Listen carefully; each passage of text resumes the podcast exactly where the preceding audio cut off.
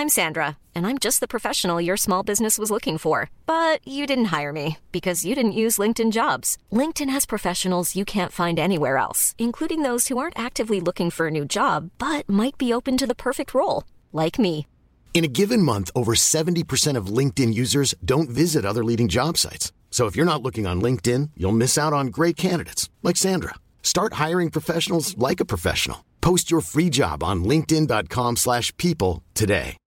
Life is full of what ifs. Some awesome, like what if AI could fold your laundry? And some, well, less awesome, like what if you have unexpected medical costs?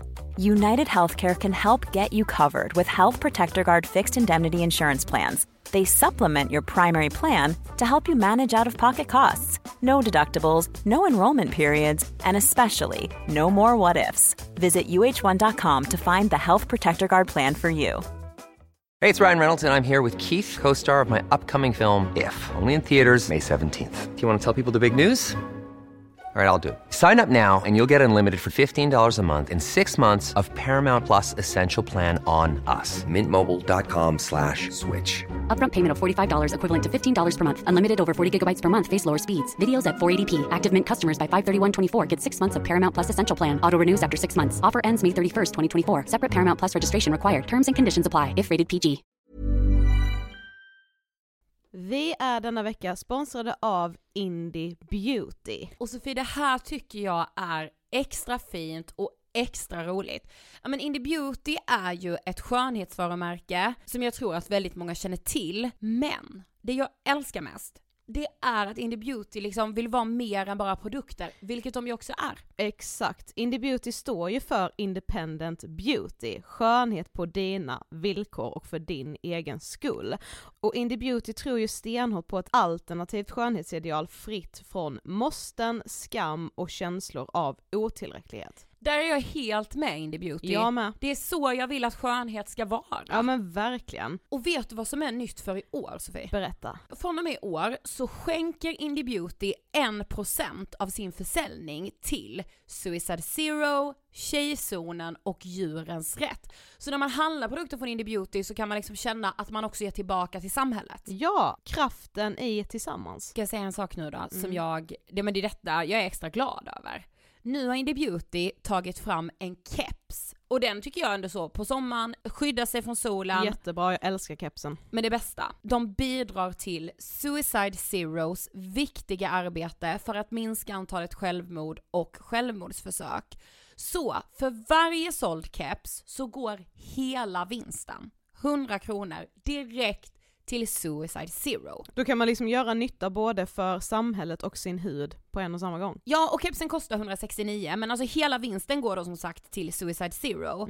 Så om man vill göra skillnad när man är där ute i solen, nu när den börjar titta fram, då ska man välja den här kepsen. Den säljs exklusivt på indiebeauty.se och på Apotea. Tillsammans kan vi skapa en ljusare framtid. Vi ses med kepsarna på! Tack Indie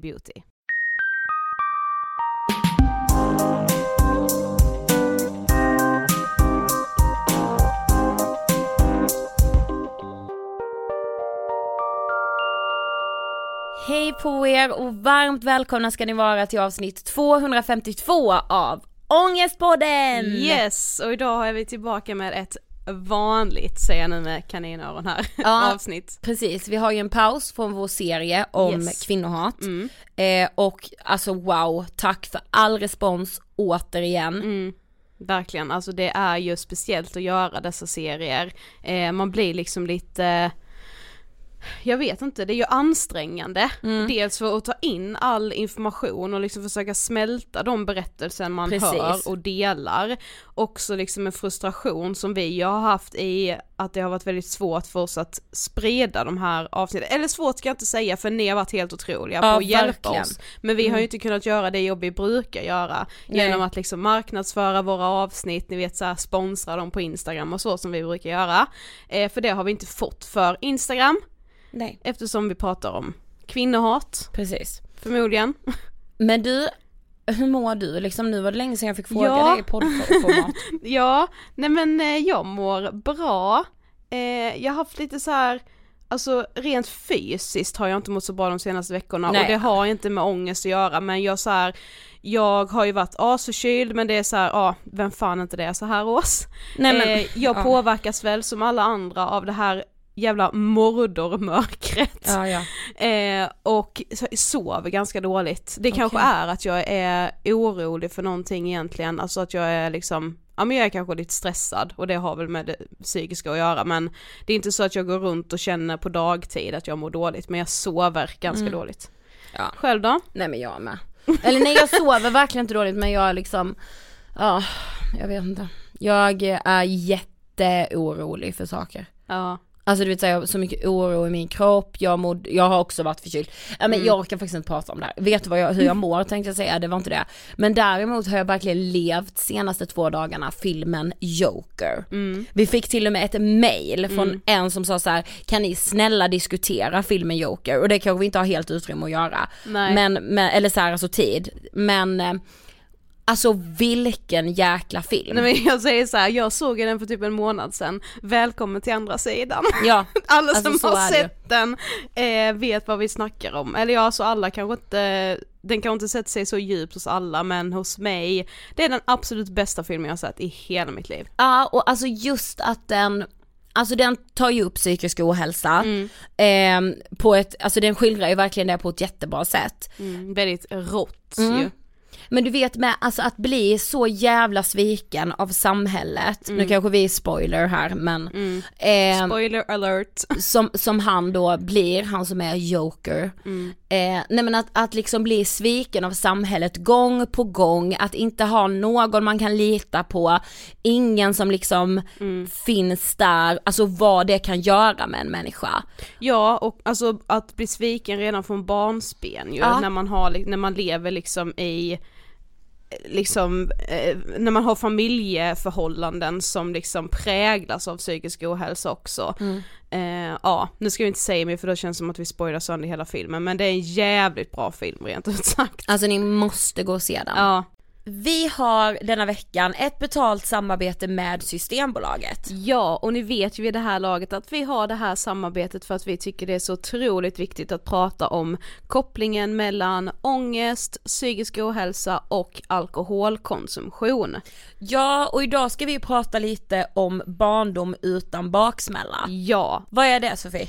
Barndom utan baksmälla är ett initiativ som Systembolaget har tillsammans med IQ, BRIS, Trygga Barnen, Maskrosbarn och Childhood. Okej, ja och det här initiativet det syftar ju verkligen till att göra skillnad för barn som far illa av vuxnas drickande. Precis, för alla barn har ju rätt till en trygg uppväxt och man Ja. kan väl tänka så här, men hur många barn är det då som egentligen far illa av vuxnas alkoholkonsumtion? Nu ska jag säga en siffra här som är hämtad från rapport 185 från Centralförbundet för alkohol och narkotikaupplysning. Men den siffran visar alltså att det är 320 000 barn som far illa av sina föräldrars alkoholkonsumtion och alldeles för få blir sedda och hjälpta av andra vuxna i sin vardag. Men alltså gud, det är så många. Mm. Och det är ju lite det här som vi tycker är så viktigt att prata om för att vi har ju nämnt det här tidigare också men just det här med att påpeka någon annans alkoholkonsumtion. Alltså varför är det så svårt? Ja men jag tänker att på något sätt har vi gjort det till en superprivat grej. Fast att man faktiskt kan hjälpa. Men du, jag tänker att något av det första jag tänker att man ska göra det är att så här, man ska inte utgå från att någon med närmare relation till barnet än en själv redan har agerat på situationen. Nej. Har någon annan reagerat alltså, och visat liksom så här, jag bryr mig, då gör ju inte det någonting. Men utgå inte från det utan gör någonting själv. Ja jag tänker, skulle, ja, precis, skulle någon redan ha agerat så gör det inget om du gör det också. Exakt. Alltså man behöver liksom inte vara rädd för att bry sig för mycket Nej, på något jag sätt. tänker också det. Jag tänker bara så att vi vuxna som är runt omkring de här barnen, alltså vi måste börja se barnen på riktigt och inte typ se mellan fingrarna. Mm. Nej precis. Det finns ju en sajt till det här initiativet som heter Barndom utan baksmalla och på den här sajten så kan man hitta en guide med massa råd på hur man som vuxen kan agera om man tror att ett barn far illa av dens föräldrars alkoholkonsumtion. Råden är framtagna av barnrättsorganisationer och de här råden utgår från barns egna berättelser om hur de hade velat att vuxna skulle ha agerat. Jättebra och viktigt. Ja, så ladda ner den guiden. Och gå in på barndomutanbaksmalla.se. Och även om vi sa att vi var tillbaka med två vanliga avsnitt nu den här veckan och nästa vecka innan serien fortlöper några veckor till så skulle jag ändå vilja säga att nej, det här Nej. är inte två vanliga avsnitt. Nej nej nej, alltså Sofie det här är faktiskt någonting helt annat. Ja, Eh, om jag får säga det själv. För vi gästas idag av Johannes Hansen. men det känns lite som att jag har gästat min egen podd. Jag med.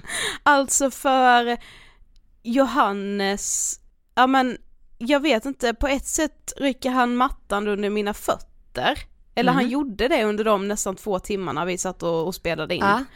Eh, men jag blev grundad på något sätt, alltså vet du, jag känner mig lite lugnare inför mycket jag har haft mycket ångest Jag över. fattar. Mm. Johannes Hansen är ju då mental rådgivare. Yes. Och det här är ju faktiskt väldigt intressant, alltså han är ju som en tränare för hjärnan, som en coach. Eh, Men lite som en PT fast för hjärnan istället för kroppen.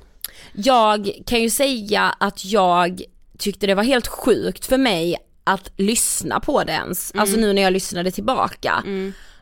För att jag kände liksom att jävlar vad jag är i utveckling i det här avsnittet. Vilket är helt sjukt och jag tror och hoppas att väldigt, väldigt många av er som lyssnar på det här kommer relatera och jag hoppas det, herregud. Ja men, ja jag vågar nästan Lova, lova. du ja. gör det. ah, jag var nästan. Okej då. Men eh, jag tror att vi kommer ha en härlig stund i Yes. hörlurarna nu. Mm, och vi har en del att diskutera efteråt. Vi rullar avsnittet med Johannes Hansen. Varsågoda! Hej Johannes, varmt välkommen till Ångestpodden. Tack så mycket. Känns det kul att vara här? Jätteroligt. Jag tycker att ni gör ett sjukt bra jobb och viktigt jobb. Så att jag är, är glad för att vara här. Tusen Tack. tack. Jag och är, verkligen lite, detsamma. jag är väldigt nervös, ska jag säga. Eller lite rädd sa jag här innan. Men ja, nu Du får rycker vi av. eventuellt skydda dig bakom kudden. där. Ja, jag känner mest, nu rycker jag av det här plåstret. Ja, okej, ja. Men för de som inte vet, vem är du? Vem jag är? Vad fan är det där för fråga? Bli mer specifik, tack. Vad, vad, menar, menar du i mitt jobb, vem jag är som person? Hur Kolla jag... det är alltid intressant med, med gästerna för vissa är så snabba på att så här. Ja, eh, jag, jag gör det här och det här och då alltså att man liksom definierar sig nästan med sitt jobb. Men jag vill veta vem du är utanför ditt jobb. Ja. Och jag tänker ju inte ens sådär. Nej. Alltså vem jag, jag, för att jag upplever att jag är i rörelse. Alltså eftersom Mm. jag jobbar med mig själv så mycket Ja. så kan, skulle jag inte kunna sätta, lite som att jag ska spika fast liksom tältet på något sätt i Mm. marken. Eh, där jag upplever att jag kanske inte ens vill ha det på den platsen. Nej. Jag, jag, så det, det, är svår, det är en svår eh, fråga för mig, vem Ja. jag är. Eh, och då kommer man ju till det här man hakar fast sig alltså var man, var man bor, vad man heter, Exakt. vad, du vet, Ja, ja, ja. Mm. hur, hur liksom ens kropp ser ut. Ja. Eller, liksom, eller? Eh, Så att, eh, ställ gärna följdfrågor. Men gud vad skönt när du säger så här, alltså nu säger du ju det som så här att man inte liksom behöver veta vem man är. Du säger så här, nej men gud varför måste vi definiera det? Men det är väl Det snarare... är ju hur skönt som helst att du säger det för det är det jag alltid får panik över. Ja men ni vet så här, för att jag vill kunna säga jag heter Ida och jag är så här och så här och så här. Men det är väl för att man vill, alltså det känns tryggt att veta Exakt, alltså var man står i saker och ting och man, man har typ en bild av att så här, ja men har jag ändå någon sorts grundtrygghet i vem jag är, då kan det också få storma Du, lite. Men är det det som är grundtrygghet då? Jag vet ju fan, nej det är det väl inte. Nej men så här, det är klart att det jag, jag, tänker, jag tänker på att någonting som alla kan känna igen sig i är ju, är du inte olika då? Mm. Alltså är du inte olika med olika människor? Jo. Jo, Är, är du inte olika Men det är ju i det olika jag ser- roller? Är du inte, alltså tar du inte olika form? Jag menar, jag tycker att det är en av de mest inspirerande ö, så här, ögonblicken är när jag träffar människor som jag upplever tar fram nya egenskaper i mig. ja. Åh. Alltså det, det är det är otroligt inspirerande Mm, att man så här, vad vad hände där precis? Ja, exakt. Liksom. Men jag har ju sett det som negativt att jag är olika med olika personer för att då tänker jag att jag är att, att det typ signalerar någon sorts osäkerhet. Jag fattar, och, och jag håller med delvis. Det vill säga att jag, jag ser det lite som om man kan tänka lager i vatten. Om man Ja. ser framför sig att eh, man har liksom ett ankare i botten som någonstans, här tenderar jag att vara. Liksom. Ja, ja. Här ungefär förhåller jag mig och sen så kan, beroende på vågorna där uppe, så kan min boj på något sätt förflytta Mm, sig. Liksom. Men jag har en fortfarande hyfsat liksom, stabilt Mm. ankare där nere. Eh, jag tror att om man känner sig att man inte har ett ankare utan man flyter helt fritt där Mm. uppe, då tror jag att man absolut kan både upplevas som osäker, vilsen och sådär. Eh, men jag, jag vill liksom, min kontring på frågan har ju mer att göra med att jag, jag tänker ju inte ens sådär. Alltså, jag, jag tänker inte, vem är jag? Mm. Eh, utan jag kanske tänker mer på frågor som vilka behov har jag just Ja. nu som är viktiga för mig? Eller så här, att jag känner en känsla av mer frihet kanske i min kalender under en viss period. Eller att jag, jag, eh, jag tycker fan inte att det är okej att säga sådär till människor. Och, och långsamt så börjar jag liksom brodera ut eller liksom kartlägga en, en personlighet. Men att jag skulle direkt säga så här så här är jag och så är jag inte. Det, det är inte hur jag formulerar mig på dagarna. Eh, Så att, men däremot på frågan, vem är jag i min yrkesroll? Då är jag mental rådgivare. Liksom, det är formuleringen. Jag ser det som en personlig tränare på ett gym, en bra liknelse. Fast istället för att hjälpa människor att få större fysiska muskler ska jag hjälpa dem att få, att få tänka större och sen våga göra saker. Det är liksom kärnan. Och varför jag kallar mig själv för rådgivare, jag började som inspiratör mer, eh, ser jag det som. Eh, alltså jag var peppad som fan, vi kommer säkert komma in på det. Jag var Ja. peppad kring personlig utveckling eh, och blev liksom vidarebefordrade idéer som jag inspirerades av. Ja. Så här, kolla på allt det här. Det finns liksom lösningar på problem. Lyssna på de här grejerna som inspirerar mig. Där Mm. Ja. började jag som inspiratör.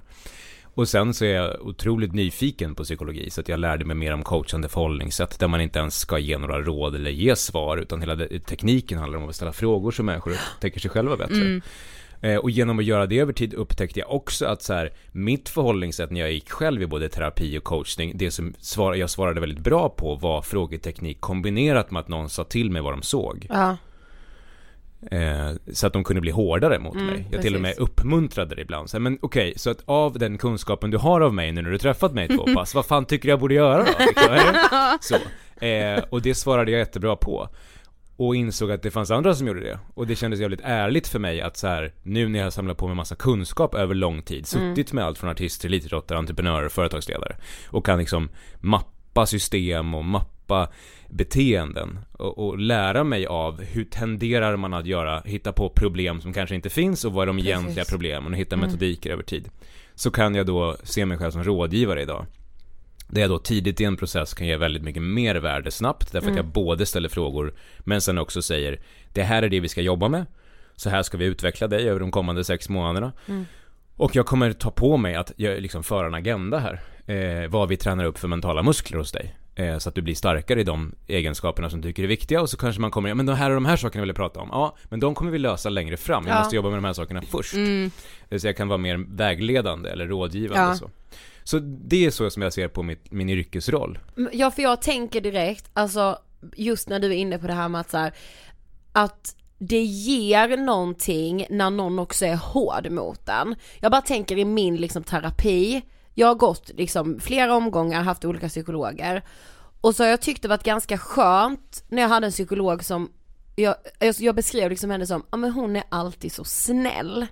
Men när jag tittar tillbaka så var det ju inte hon som utvecklade mig speciellt mycket utan det var ju min första psykolog som kunde vara en riktig bitch mot mig där och då. Och sa nej men nu gör du det här, nu ska vi göra så här. Det var ju hon som verkligen utvecklade mig. Men Och du. Ja, ja, alltså givetvis. Men det var med hjälp av henne. Medan jag på ett sätt tyckte att jag satt väldigt mycket fast med den här psykologen som ändå var så varm och trygg och härlig att komma till för hon bara förstod mig. Liksom. Eh, ja, det var bara en parentes. Ja, Men jag, jag vill kan fylla, Ja, fylla på den. Jag, jag, absolut. jag, här, jag ser ju verkligen behovet av, om man ska kalla det för stöd, som är mjukare i vissa perioder av vissa människors utveckling. Ja, Eh, det, det som du söker i, i styrkan eller i kraften eller i det utmanande förhållningssättet och som den approachen som jag väljer att ha i stor utsträckning. Sen skulle jag även säga att jag kan anpassa mig så också när jag ser att människor verkligen behöver Mm. stöd. Jag tror att man ser det om man går på upp, alltså open sessions, min Ja, turné, där man skickar ut mickar i publiken. Ja. Då kommer man se skillnaden på på vilket sätt jag förhåller Ja mig men till det olika ser personlighetstyper. Alltså, vi har kollat på alla de här klippen. Eh, så att det, är så här, man kan ändra approach, men vad, i huvudsak varför jag ser eh, att jag är, är så här, vi måste skapa en kultur där vi respekterar och ser upp till styrka. Mm. Det är svinviktigt. Mm. Alltså det, vi, vi får inte hylla svaghet, även om vi ska erkänna Aha, sårbarhet och svaghet. Ja, jag fattar. Vi måste fortfarande respektera och se framför oss att en människa som tar sig igenom problem Ja. har blivit stark. Och det måste hyllas. Ja. Ja. Eh, och, och förstå då att när man befinner sig och känner sig väldigt svag, då är det ju som att man eh, Vissa formulerar det till och med som att man är en blöt pöl liksom, eller att jo, här, man, man ramlar isär på något sätt. Man liksom, och det du behöver då är ju struktur. Mm. Alltså du behöver strukturera upp psykologin. Och vilken typ av röst når in då? Ja, en person som oftast har slagit ner sig själv så hårt så att de Mm. är liksom en pöl. De har ju en otroligt aggressiv inre röst. Ja, ja. Så att ifall du har en mjuk person så kommer de inte ens fram. Nej. De når inte ens igenom. Nej precis. Och det är därför jag ibland då kan uppleva som otroligt provokativ, eller ibland till och med kan han ens säga sådär liksom till någon? Eh, därför att den personen som säger eller tänker så ser inte vår relation. De ser inte att det är precis vad personen just då Nej, behövde, behöver, för att helt plötsligt fick de en lucka i huvudet där någon Ja. kom in. Ja. Eller hur? Det kom en väldigt stark röst som kändes fortfarande kärleksfull men var så här: för i helvete människa, titta på mig. Ja. Och helt plötsligt så är det som att man hoppar ur sin självhypnos. Ja precis. Och så är man där. Va, vad, vadå? Titta, där är du ju, säger jag då. Mm. Ja, för där hände det någonting. Precis. Okej, nu kan du lyssna på mig.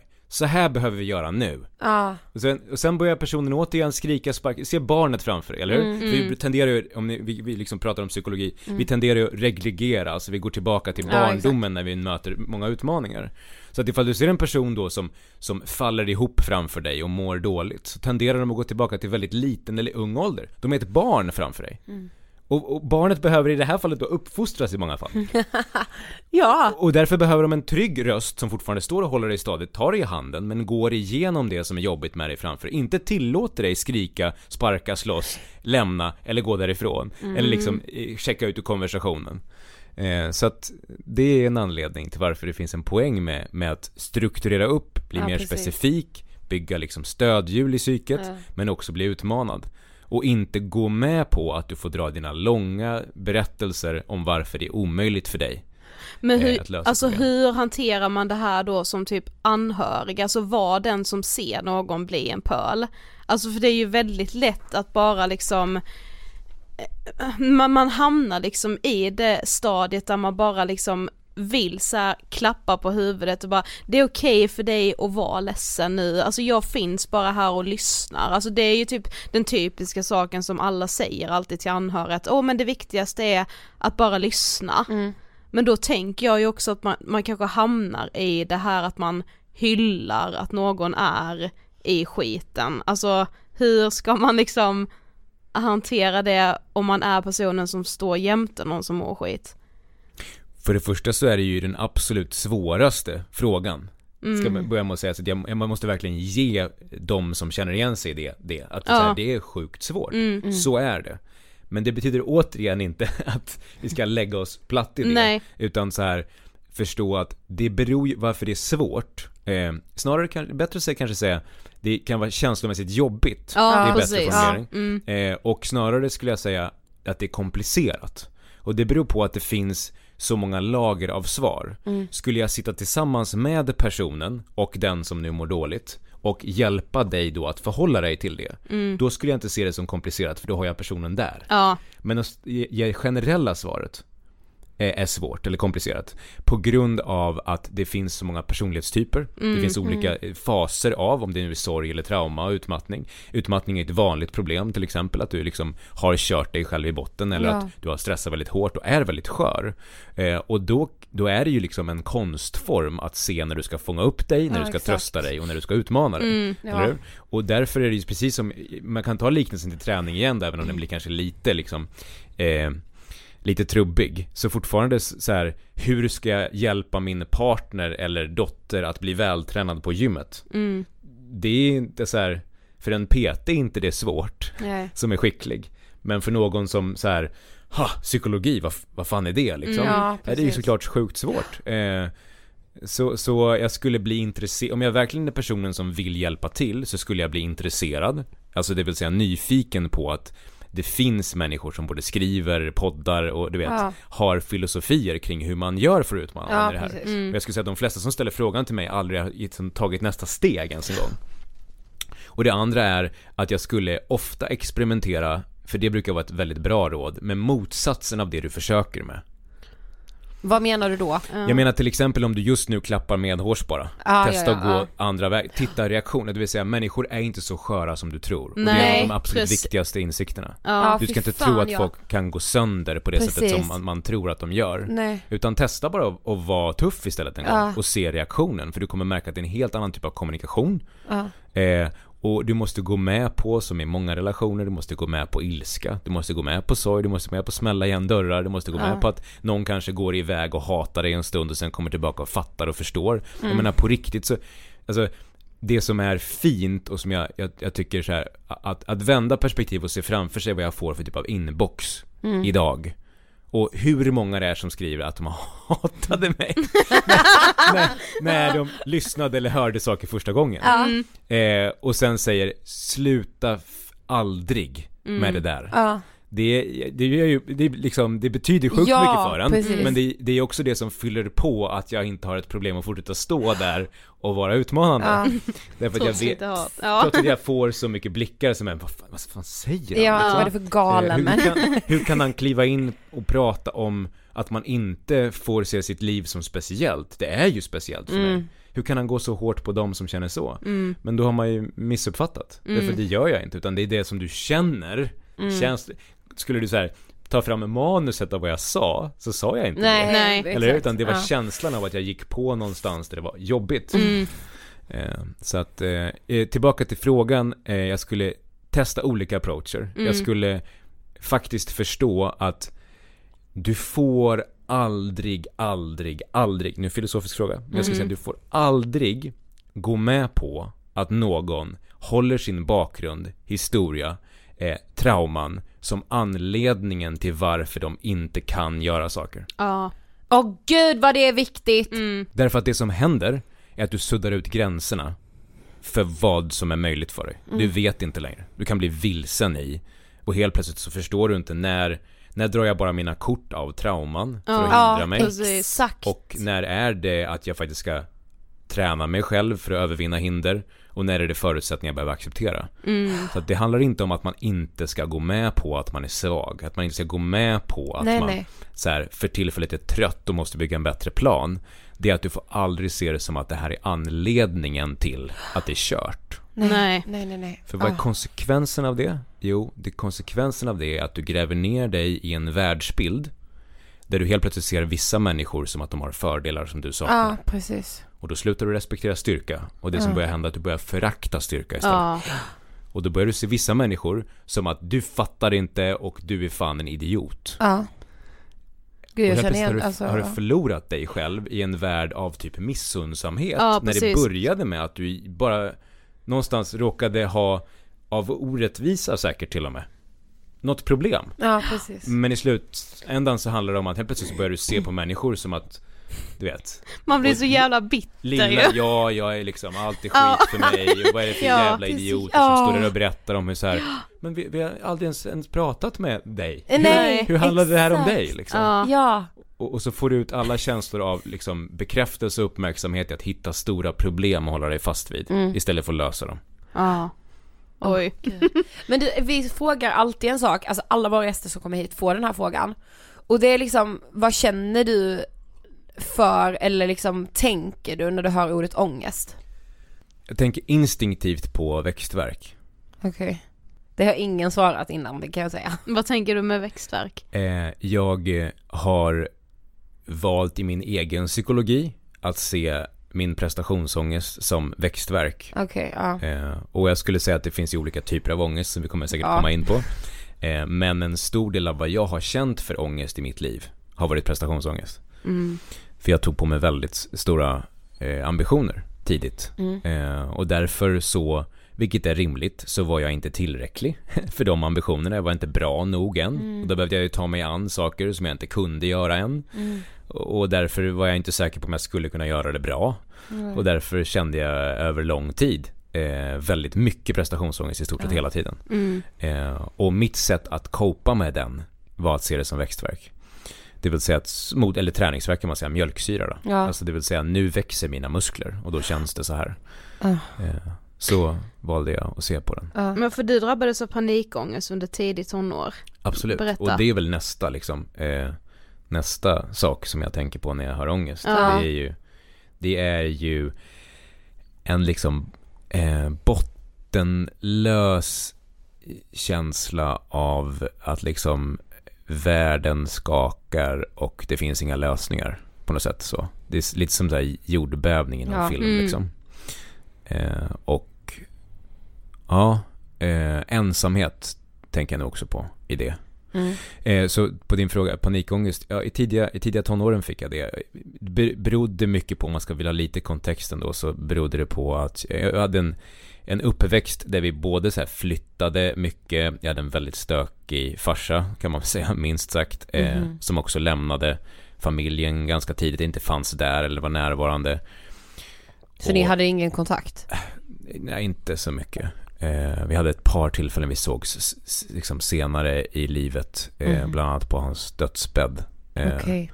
Men det var aldrig någon pappa för mig. Men jag, jag tänker på om jag ska se framför mig barnet som jag var, Mm. så, så jag liksom, jag vill, om jag vill förklara mig fram till liksom någon form av panikångest så tänker jag att det både, det skakade och stressade familjen väldigt mycket vi flyttade. Han drog på sig stora ekonomiska problem, vilket gjorde liksom jagade familjen, stressade på. Eh, och när vi flyttade då så kände väl jag också att jag kanske förlorade människor nära Mm. eh, på Ja. det sättet. Men sen förlorade jag också honom och så förlorade jag Mm. även min storebror då och så förlorade jag eh, min mamma i stress eh, Mm. på ett sätt. Hon var väldigt liksom, skör och eh, dålig under flera år.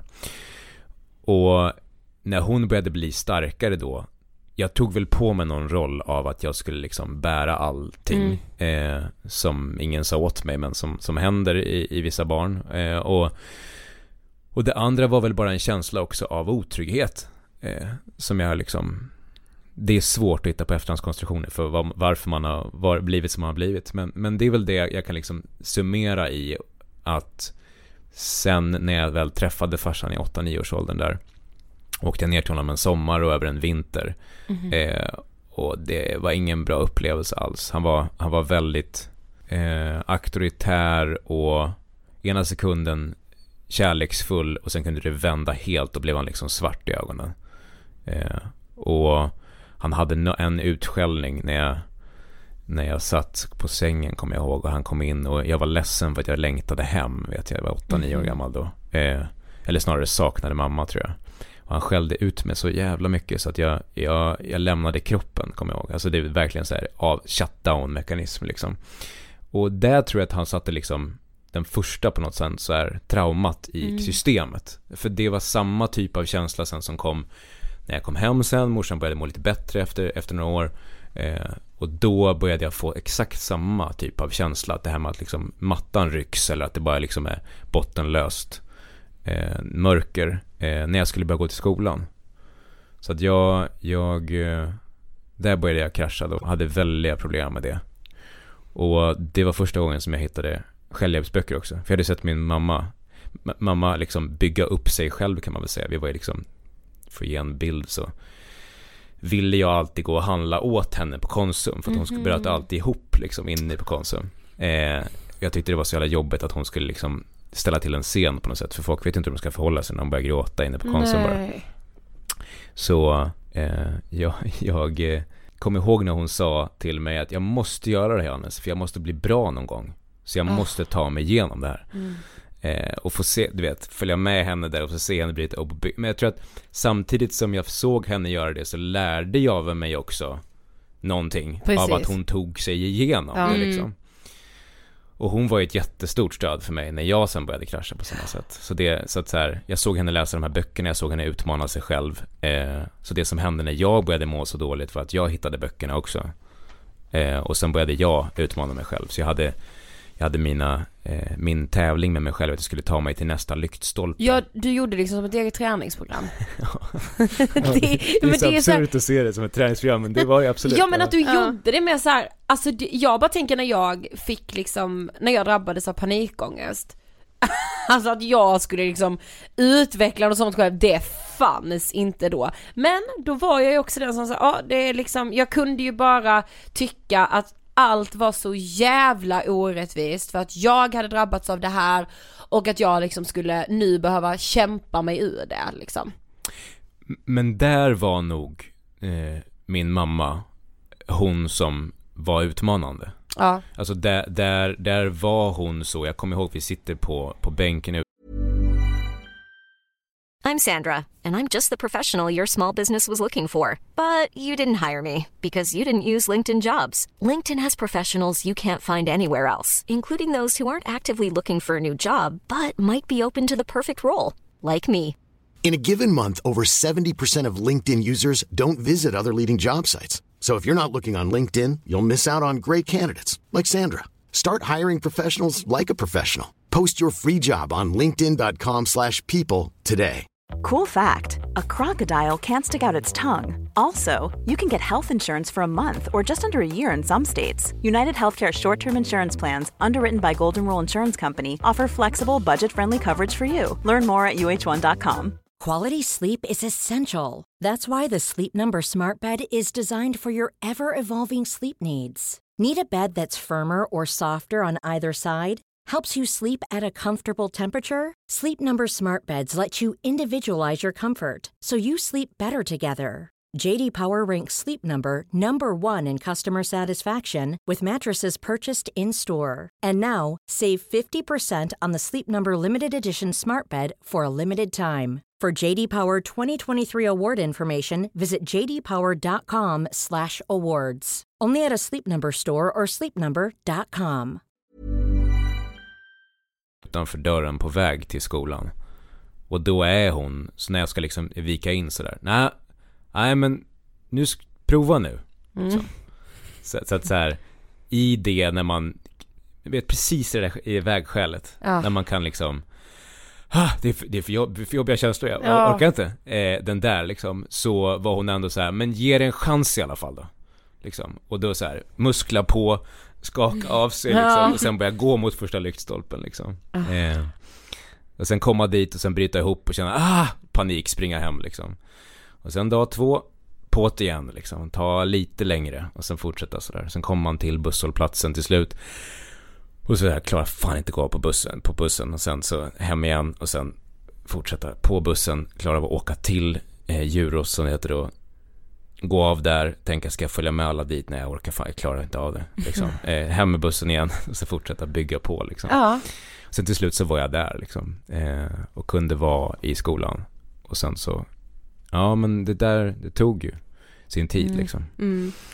Sen ska jag ju säga att sviterna av det, eller den liksom typen av kontroll jag tog över min kropp, det, det är ju på olika sätt jobbar jag ju fortfarande med det idag. Mm. Eh, så att det var liksom inte så att mitt träningsprogram gjorde mig fri liksom. Nej. För, för evigt på något sätt. Nej, för Eh, men jag tror att jag lärde mig någon, någon form av grund i att så här som jag haft med mig genom min, min karriär också. Ja. Både när jag skulle börja med all prestationsångest för att stå på scen eller Mm. större scener liksom och du vet så här, inte veta hur det, hur det skulle bli Nej, liksom. klart och kliva ut där. Är det samma typ av, eh, det är samma typ av röst i mig som tar mig igenom det. Och även när jag har varit liksom haft problem i, i den karriären av sjukdom eller inte vetat om om min kropp ska hålla eller så här saker liksom så, så har det varit samma liksom röst eller grundträning som får mig att fortsätta. mm. Ja.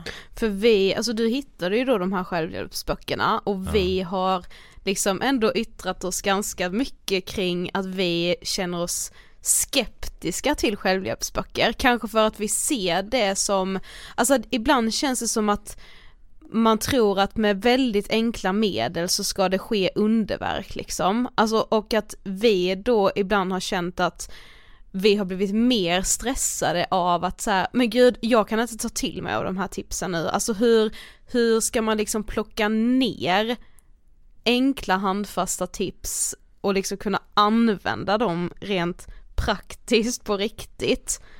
För att det, det känns, jag vet alltså vi, Nej, men vi har blivit så stressade. ja och så Vi, är, eh, vi tar alltid som exempel som man har läst sedan man var liten i så här tjejtidningar. Stå i spegeln och säg att du är fin. ja, Jag har inte trott på det en enda gång. Jag, och det, då har jag snarare blivit så här: okej det här funkar för alla andra men jag känner mig asful ändå och det här funkar inte för mig. men jag kanske också har gett upp ganska tidigt, alltså jag kanske aldrig, är det, beror det på att jag inte har trott på det från första början eller funkar det faktiskt inte? Alltså, Det, det är, jag tycker att det är, en, det är en jättebra fråga att komma in på. Jag tycker vi ska lägga tid på det. Ja. Eh, jag, jag tycker att det går att dela upp det på, på, på två sätt. Dels går det ju att se på självhjälpsböcker som sådant. Alltså det går ju verkligen att se det som att, att eh, det är ett vaskande liksom. Eh, av guld på något sätt. Alltså Mm. det vill säga, det är inte så att alla texter som står i alla böcker alltid fungerar för alla. Så, så, är, så är det ju verkligen. mm, Eh, men bara på det när du säger ge upp.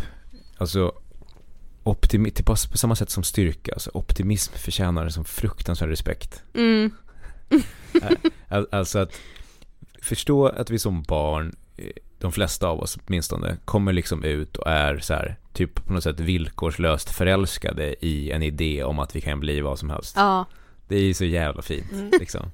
Eh, och sen rent symboliskt bara när vi ska lära oss gå så springer vi rakt in i en vägg liksom. Och det fortsätter så på olika sätt genom livet liksom.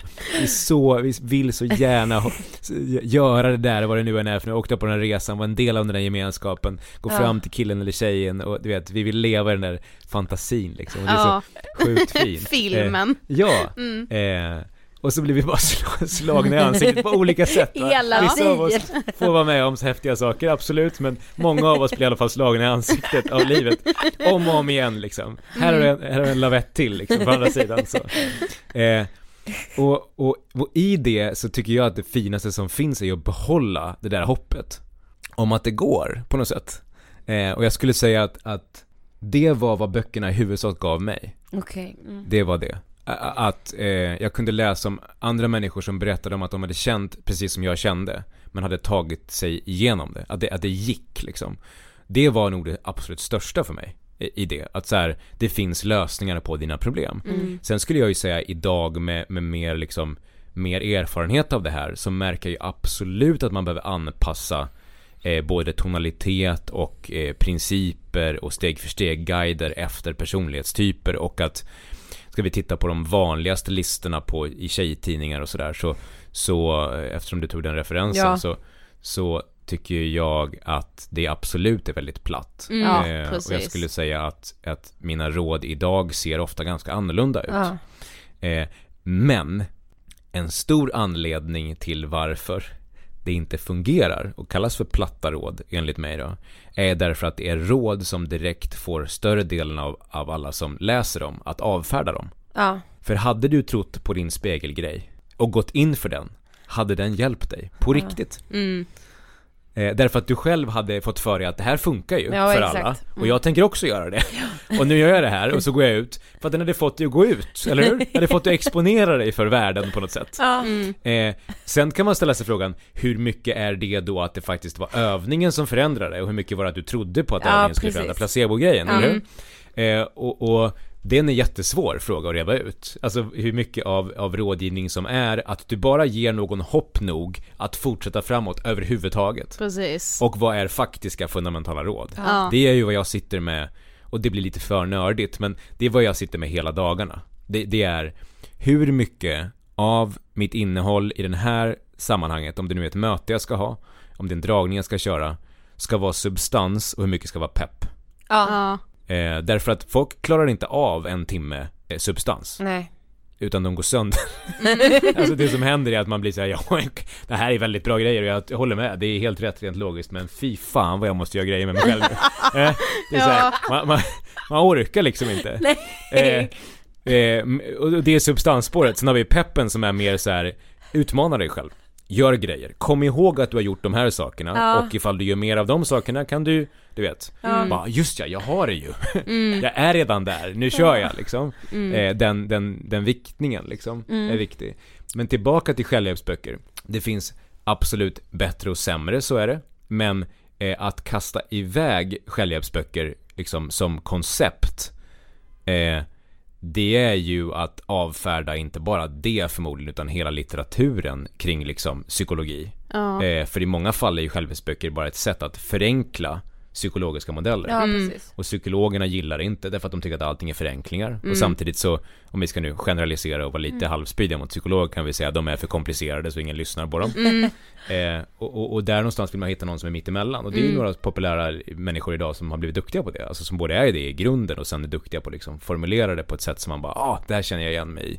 Och då ger det enormt mycket värde. Mm. Så att det jag, det jag skulle i din fråga ifrågasätta däremot är ju Mm. det här är ju hela attityden kring att jag blir så stressad av självhjälpsböcker. Ja men alltså, Alltså, att, jag, att jag känner, nej men jag tror också att jag vet inte om det är ett problem, men jag är ju, alltså jag har varit typ skeptisk mot placebo, för jag har sett det som något väldigt negativt, för att jag har tänkt att så här, placebo är bara en, alltså en lösning som fun- fungerar väldigt kort, sen kommer det, man kommer, alltså så här att då kommer man aldrig till kärnan av problemet, har jag typ, sen, sen har jag ju liksom, vi har pratat om det väldigt mycket, jag har pratat om det med andra också och ju mer tiden har gått och ju mer jag har pratat om det insett att så här, man ska fan inte underskatta placebo. Verkligen inte. Nej. Verkligen inte. Men, Men- men det är på samma sätt, eftersom, förlåt du får fortsätta på den tråden, men på samma sätt, vad är placebo då om vi ska nu liksom göra ett större perspektiv? Det är ju ett mindset av, Ja. att, av hoppfullhet. Precis. Det, det är att så här, det du egentligen säger är så här, ifall du tror på något så verkar det fungera ganska bra för dig. Ja, Ja. Det är ingen dålig energi i det. Nej, det är ingen, det. ingen dålig kraft i att säga, ja, de flesta som verkar, jag menar tittar jag på entreprenörer som skapar enorma tillväxtbolag som jag jobbar med. Mm. Jag menar, vad tenderar att vara den gemensamma nämnaren? Typ nästan ingenting förutom att de bara, ja det borde funka. Ja, fast det jag liksom ogillar med det då, det blir att jag tänker så här att, ja men de som mår riktigt jävla dåligt nu, liksom exakt nu, alltså om, om den samlade bilden blir liksom i samhället att så här, ja men om man bara har ett positivt mindset, då hade de ju inte legat där under täcket och typ känt att de vill dö liksom. Alltså det känns som att det kan spä på så mycket fördomar kring, alltså psykisk ohälsa alltså allvarlig psykisk ohälsa. Absolut, och det är jag med till 100% av att vi behöver vara väldigt noga med hur vi formulerar en hel världsbild. Ja. Eller hur vi formulerar en kultur. Absolut. Och det är där jag tillbaka till varför jag säger att jag tycker att ni gör ett väldigt bra jobb. Det är ju det som jag tycker att ni verkligen har lyckats åstadkomma. Det är ju att ta bort liksom filten av skam kring att gå till psykologen eller att, så här, att söka stöd för det eller att vara, intresserad av sin egen hälsa psy- psykiskt och att liksom eh, avstigmatisera det helt enkelt. Därför jag tycker att, jag menar, jag pratar ju regelbundet också om hur jag går i terapi eller att så här, från scenen också, gärna i företagsforum där det Ja. flippslipsar liksom för att så här, göra det till en grej av att ja, här står jag och är stark enligt vad ni ser framför Ja. er och jag går och pratar med människor därför att det gör mig starkare. Det är smart liksom. Eh, så, att, så att det håller jag med, absolut med om att vi, vi får, det är farligt om det blir liksom en pendel som är du har inte gjort jobbet. Håller med om det. Eh, men det för den sakens skull får inte ta bort formuleringen du har inte gjort jobbet. Nej, För det är det Ja. som är så viktigt för mig när jag står på en scen, att jag ska skapa den dynamiken så att man kan se mig prata med någon som är utmattad eller någon som har otroligt problem med stress och se mig vara otroligt eh, så här, bemötande och tröstande i det. Att så här, men, men snälla vän, vad fan kommer du tillbaka nu efter utmattning och sätter högre mål på dig själv? Liksom, är du med? Ja. Så man känner att så här, jag bryr mig om dig och sen kommer formuleringen, är du helt jävla dum i huvudet eller? ja, Så att de kan garva åt det liksom. Så här, jag bryr mig om, vad fan, fan gör? Ska du tillbaka nu till jobbet och gå för dubbelt så mycket?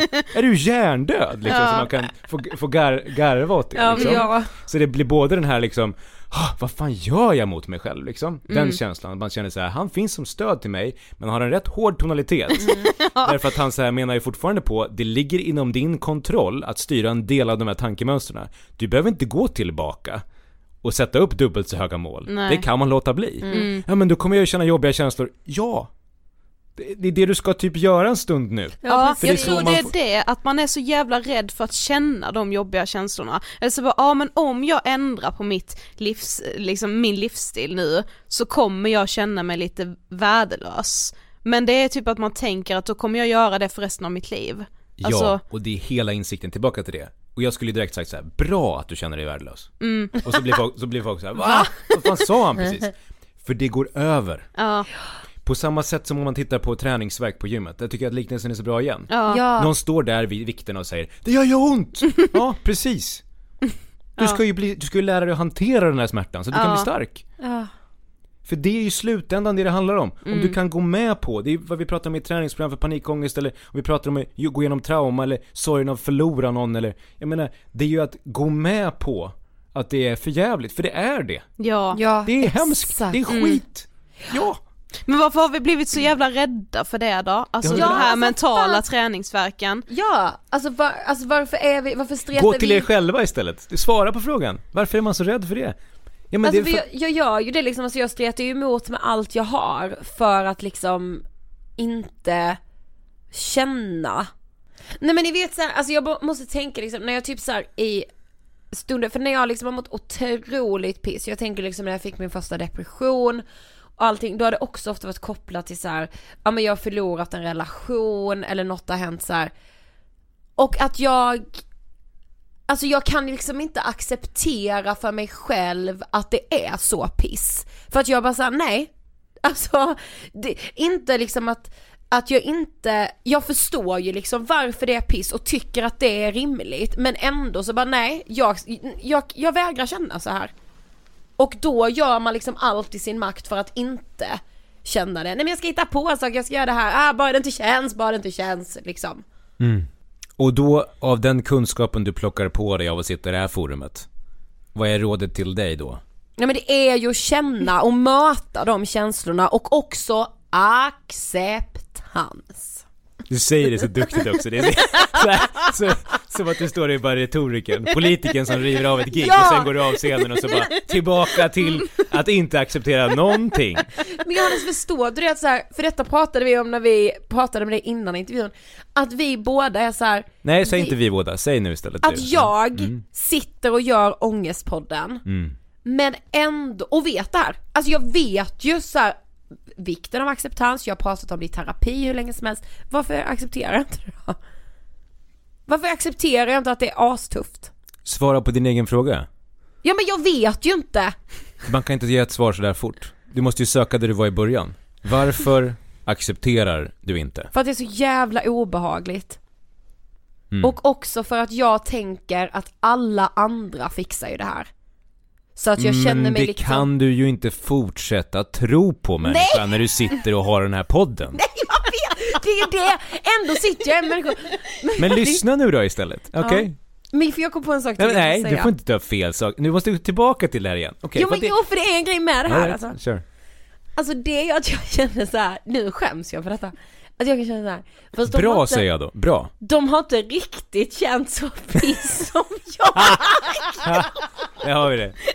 Och det här är så jävla fint att du säger det. För du kommer se, det, det är en hel, en hel värld som, som skulle lyssna på det här och säga, ja. jag vet precis så- vad du menar. Ja. För du tävlar i att må sämst. Åh gud. Ja. Det är en ganska dum tävling. Åh fy fan! Ja men du vet nu skäms jag ännu mer för att jag gör det. Och skam är inte så dumt. Alltså att känna. Det utvecklar mig snarare kanske. Ja men det är väl snarare då eh, en känsla som du vill kliva in i. Varför får du skam? Därför att du, du säger någonting inför dig själv och du tror inte riktigt på att man ska se på det så. Nej, Så då skäms man ju. precis. Det där är inte egentligen mina grundvärderingar för jag skulle vilja vara. Nej, verkligen inte. Och det är så man då terapeutiskt rensar det. Det är som mental cirkulation. Vi pratar om de här delarna som man inte vill känna eller prata om. Så att du kan städa huset. Precis. Och börja säga, ah okej, jag har alltså ställt bokhyllan mitt i rummet. Ah, dumt. Den ska ju stå ska, där i ja, hörnet. jag måste ju för fan flytta bokhyllan. Men för, alltså det här är en sån jävla insikt. Men varför har inte du fått den i terapi? Jag vet inte. Men det, jag tror aldrig att jag, alltså nu blev det så uppenbart för mig när vi hade det här samtalet, jag bara så här. Varför har jag suttit i intervju efter intervju och tänkt så här, mm, fast det är något riktigt så piss som jag har haft då. Det är helt sjukt. Alltså, Men det är ju också så otroligt mänskligt. mm, Det är ju det som varenda person som inte ger upp sitt dåliga mående i botten Ja. har en känsla av. exakt. Och i vissa fall, och nu måste vi göra det här väldigt tydligt så Ja. folk inte ser det som att säga, alla skryter om hur dåligt Nej, de nej, mår. nej. Utan det ska bli väldigt tydligt. Det är bottenkänslan. Ja. Och det är en trygghet i att jag har det ändå värst Mm. någonstans där inne. Precis. Sen finns ju lösningar framåt på olika sätt. Mm. Alltså det kan ju vara så att du av både, om man ska säga kemiska anledningar, biologiska anledningar, strukturella Mm. anledningar, du vet, eh, livspusselanledningar Ja, har hamnat där. Ja. Men det viktigaste av allt måste ju vara, tillbaka till det här jag pratade om, om hoppfullhet eller driv framåt, att ge upp den tävlingen Ja. och börja tävla för att långsamt tillsammans med sig själv bli bättre. Det känns helt omöjligt. Så får jag inte säga. Johannes spänner ögonen i mig känner jag. Nej, jag tittar på dig. Nej men, men du förstår, alltså det är som att liksom, alltså det är verkligen som att det är en snuttefilt. Mm. Typ. Att så här, När har man snuttefilt då? Hur gammal är man då? du är typ ett år. Max tre. är det dags att bli vuxen då? Det kan vara så ja. Det skulle ju kännas skönt. Det är inte som att jag vill ha en jävla snuttefilt med mig i mitt liv. Är det så? Ja men, ja det vill jag kanske för att det är ju skönt och mjukt. Men nej, jag vill ju egentligen inte det. Och där har vi ju bottenplattan, som om man nu skulle jobba tillsammans du och jag, Ja. så har vi ju grunden där. Ja, om du formulerar det starkt, Ja. att det vill jag inte ha längre. Nej. Nej. Då helt plötsligt finns det ju massa modeller och vägar framåt. Ja. Det finns hopp för mig. Jag tänker inte ge dig hopp. Nej. Det får du hitta själv. Får jag fråga bara? Mm. Alltså är det en liksom mänsklig, alltså är det den mänskliga faktorn som använder det som en så här, den här snuttefilten om vi kallar det det, Ja. är det liksom en försvarsmekanism som man liksom ger sig själv när man är då i den här botten eller när man mår dåligt som en förklaring till varför det inte blir bättre? Ja men det är väl en bra formulering tycker jag. Ja. Säg den igen. Ja men så här att det skulle vara liksom som en, en så här mänsklig försvarsmekanism på varför det liksom inte blir bättre när man är i skiten eller liksom om man som Ida får liksom så här, ja men att det kommer liksom skov av Men, jag, när, men det ska sägas jag har gadd också. mm, när det kommer då skov av att det är riktigt jävla illa liksom, Ja. att det blir liksom förklaringen så här, ja men, ja men men jag vet inte riktigt, det bara var något som slog mig, så är det bara den mänskliga faktorn? Alltså, Alltså, hur menar- sätter man sig över den då? Alltså det blir liksom bara naturligt för dig att luta dig mot att så ja men de har nog inte haft det eh, alltså riktigt så illa som jag har haft det. Alltså det blir den här tävlingen på vem som har det värst. Alltså jag kan ju tänka mig att många av våra gäster har tänkt exakt den tanken. Alltså det var så sjukt bara nu när du sa det för du har aldrig uttryckt det så till mig igen så att, så här, Men- att du har tänkt den tanken att så här, ja men det har nog inte varit riktigt så hemskt som det har varit Men jag för måste ju mig. vara tydlig med, alltså jag har ju aldrig tänkt det, när jag sitter i en intervju då kan jag ju tänka så här, vilket livsöde, fy fan jag hade aldrig klarat av att vara där. men sen men- ligger jag ju hemma då och mår riktigt jävla kast själv och då bara, nej men det är ingen som har känt så. Mm. Det här liksom, alltså det här pissiga mörkret, folk är så jävla platta, jag är så jävla djup så jag kan känna så här. Och det säger ju alla också att så här, men man känner sig så ensam. Ja! Alltså det är bara något som alla Skulle man kunna lägga till en formulering där? Eh, man gör sig så ensam. Ja. ja, Vi är bara, ja! ja men, ja. Ja men man gör ju kanske det men även om man gör det så är ju känslan ändå att jag är ensammast i hela jävla världen. Men när är det dags att bli smartare i sina känslor då? Ja men hur blir jag smart i mina känslor? Jag är så känslostyrd. Blir, blir smartare än sina känslor, var formuleringen. Du är så känslostyrd säger du. Hur Ja. skulle du kunna tack. träna upp en, en, en starkare disciplin då? Att jag inte handlar på mina känslor. Mm. Så gör man. Det är verkligen, men det är väl KBT? Absolut. Mm. Du kan kalla det vi- vilka, vilka, vilka metoder eller formuleringar som helst i teori Ja. liksom. Jag menar, många har väl den typen av element i sig. Både psykodynamisk KBT, läkt. Ja precis. Nej men för jag tänker ju liksom, ja men exempelvis, just nu går jag ju liksom i GAD-behandling. Och det är ju KBT. Min oro, jag oroar mig för allt. Speciellt att när, folk nära mig ska dö. Eh, och det är ju liksom KBT, att så här, ring inte hela tiden, gör inte det. Då handlar jag ju inte på mina känslor. För även om jag då vill ringa mamma och pappa tio gånger en dag för att kolla så att de fortfarande lever, det är min känsla, det vill jag, så gör jag ju inte det. Men jag måste ju även ta med mig det in i allt det andra då. Allt ifrån att här, jag ska börja tjafsa med min kille om någonting för att jag känner att nu är det så jävla fel men jag har noll eh, liksom eftertanke i det. Eller att jag känner att, eh, ja men eh, nu var jag någonstans och de tyckte inte om mig. Nej men jag känner verkligen att det är så. Och sen har jag då eh, redan bestämt mig för att fyra personer hatar mig. Och så är det så jävla synd om mig igen. jag skäms när vi sitter och pratar om det här förstår ni, nu är jag nått min kärna.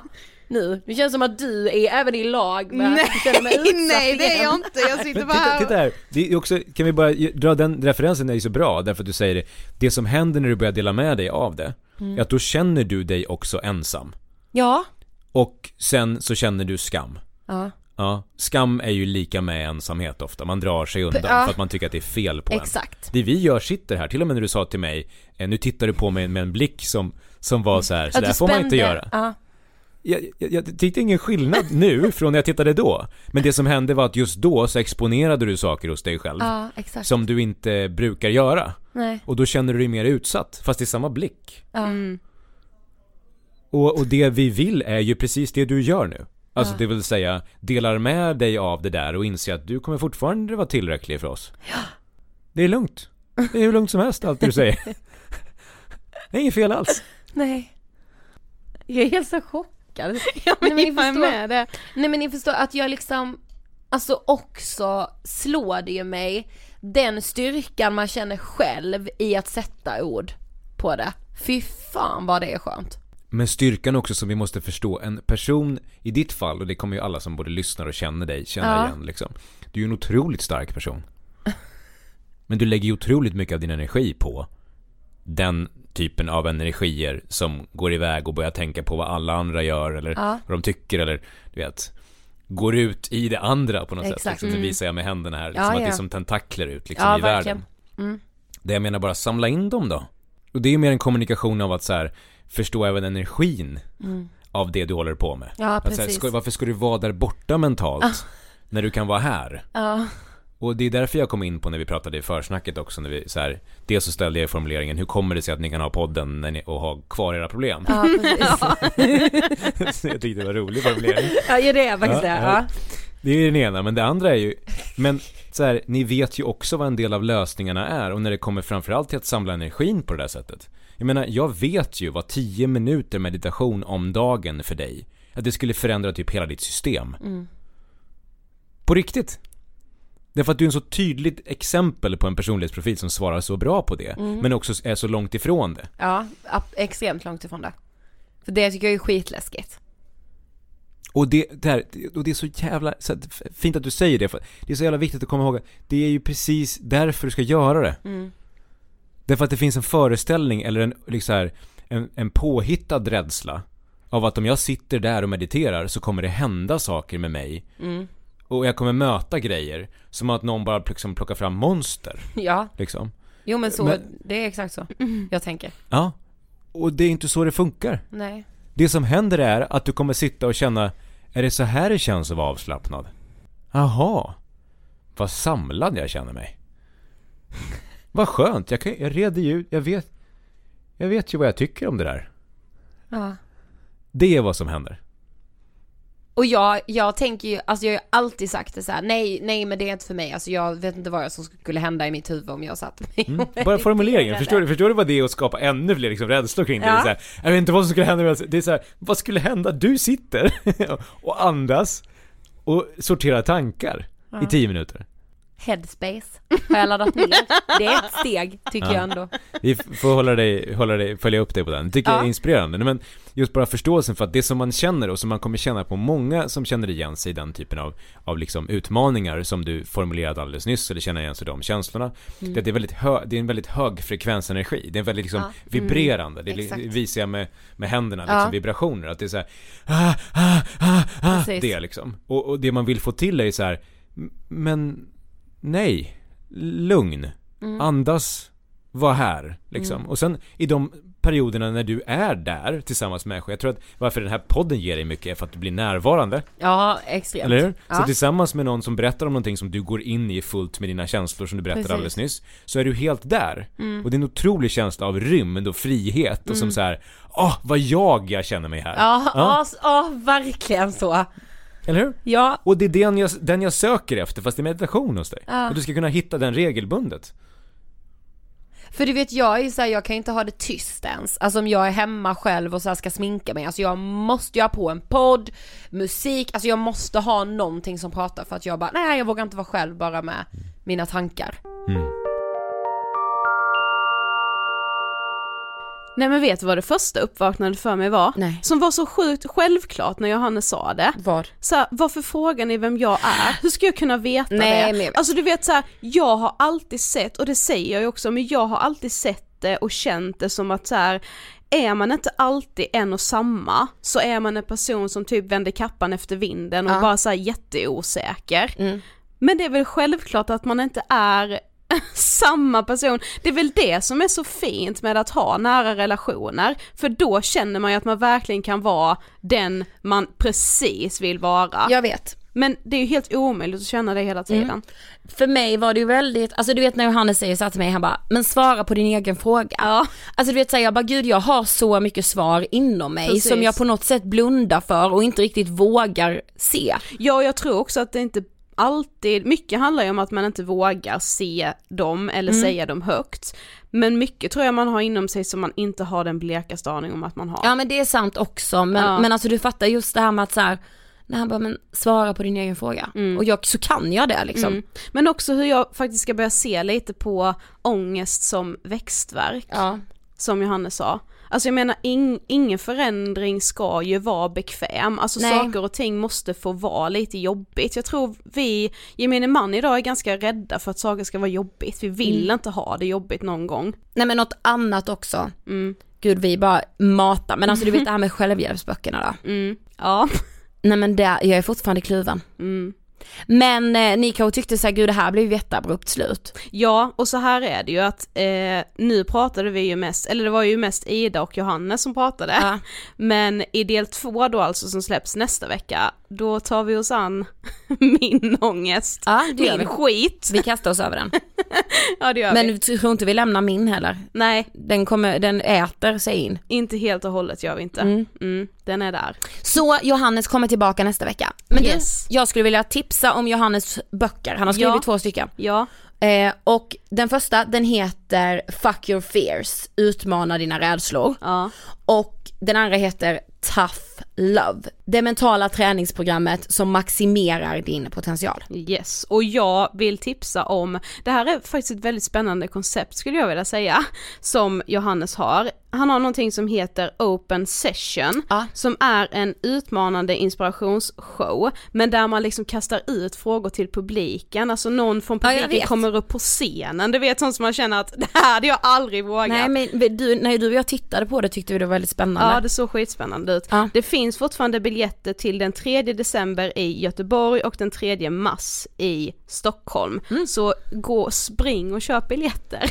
Mm, men du, alltså är vi nya människor nu då? Eh.